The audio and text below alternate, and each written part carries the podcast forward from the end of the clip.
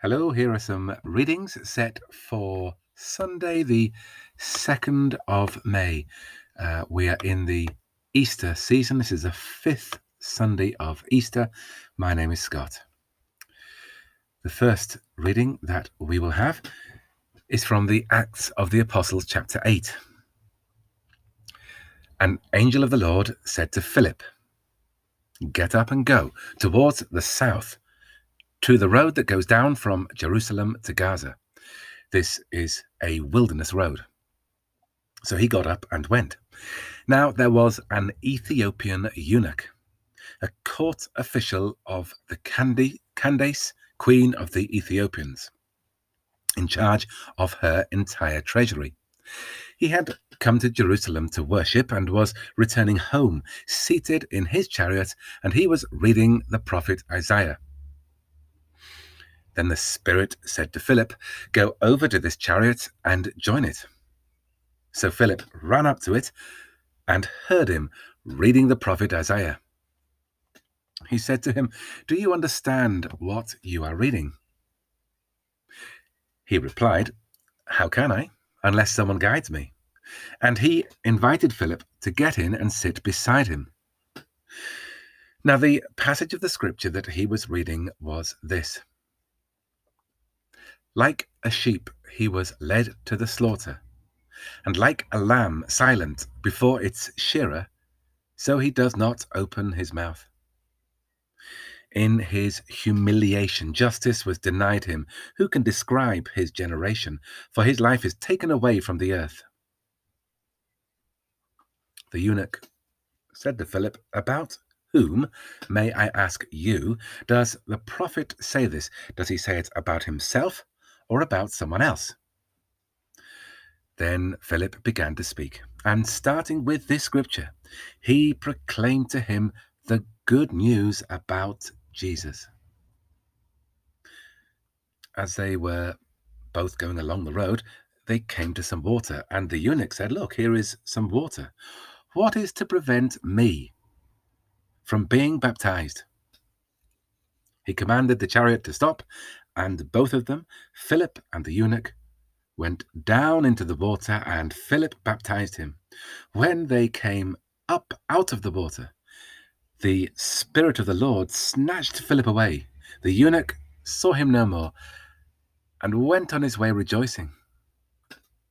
But Philip found himself at Azotus, and as he was passing through the region, he proclaimed the good news to all the towns until he came to Caesarea.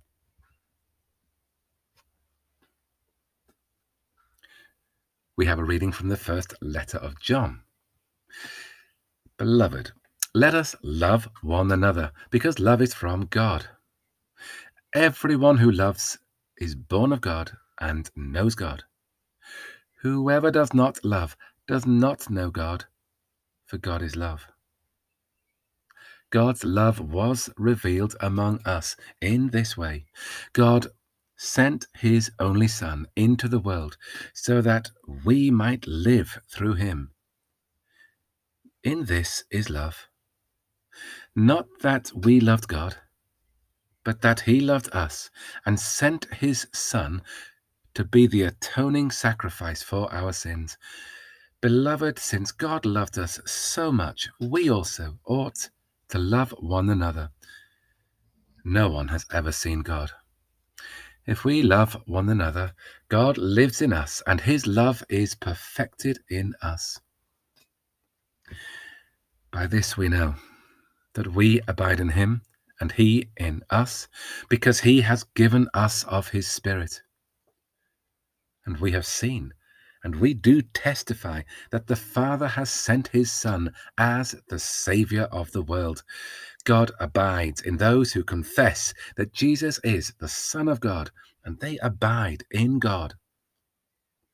So we have known and we believe the love that God has for us.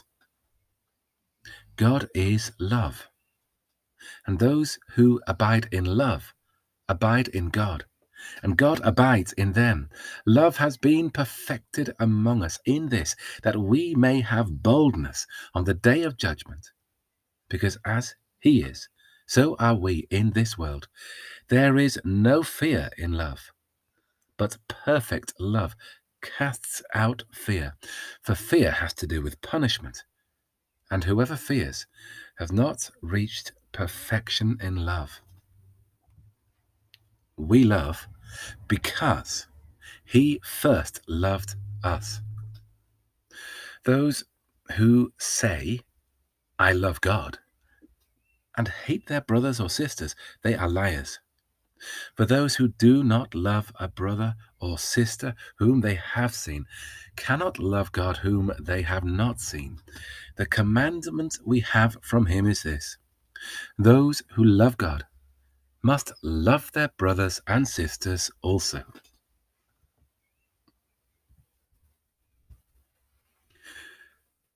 Lastly, we have the gospel, and this is from the gospel according to John.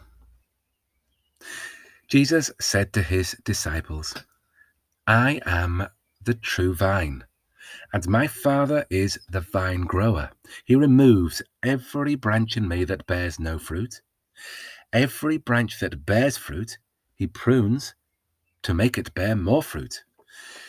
You have already been cleansed by the word that I have spoken to you. Abide in me, as I abide in you. Just as the branch cannot bear fruit by itself unless it abides in the vine, neither can you unless you abide in me. I am the vine. You are the branches. Those who abide in me and I in them bear much fruit, because apart from me you can do nothing. Whoever does not abide in me is thrown away like a branch and withers. Such branches are gathered, thrown into the fire, and burned. If you abide in me, and my words abide in you, ask for whatever you wish, and it will be done for you. My Father is glorified by this, that you bear much fruit, and you become my disciples.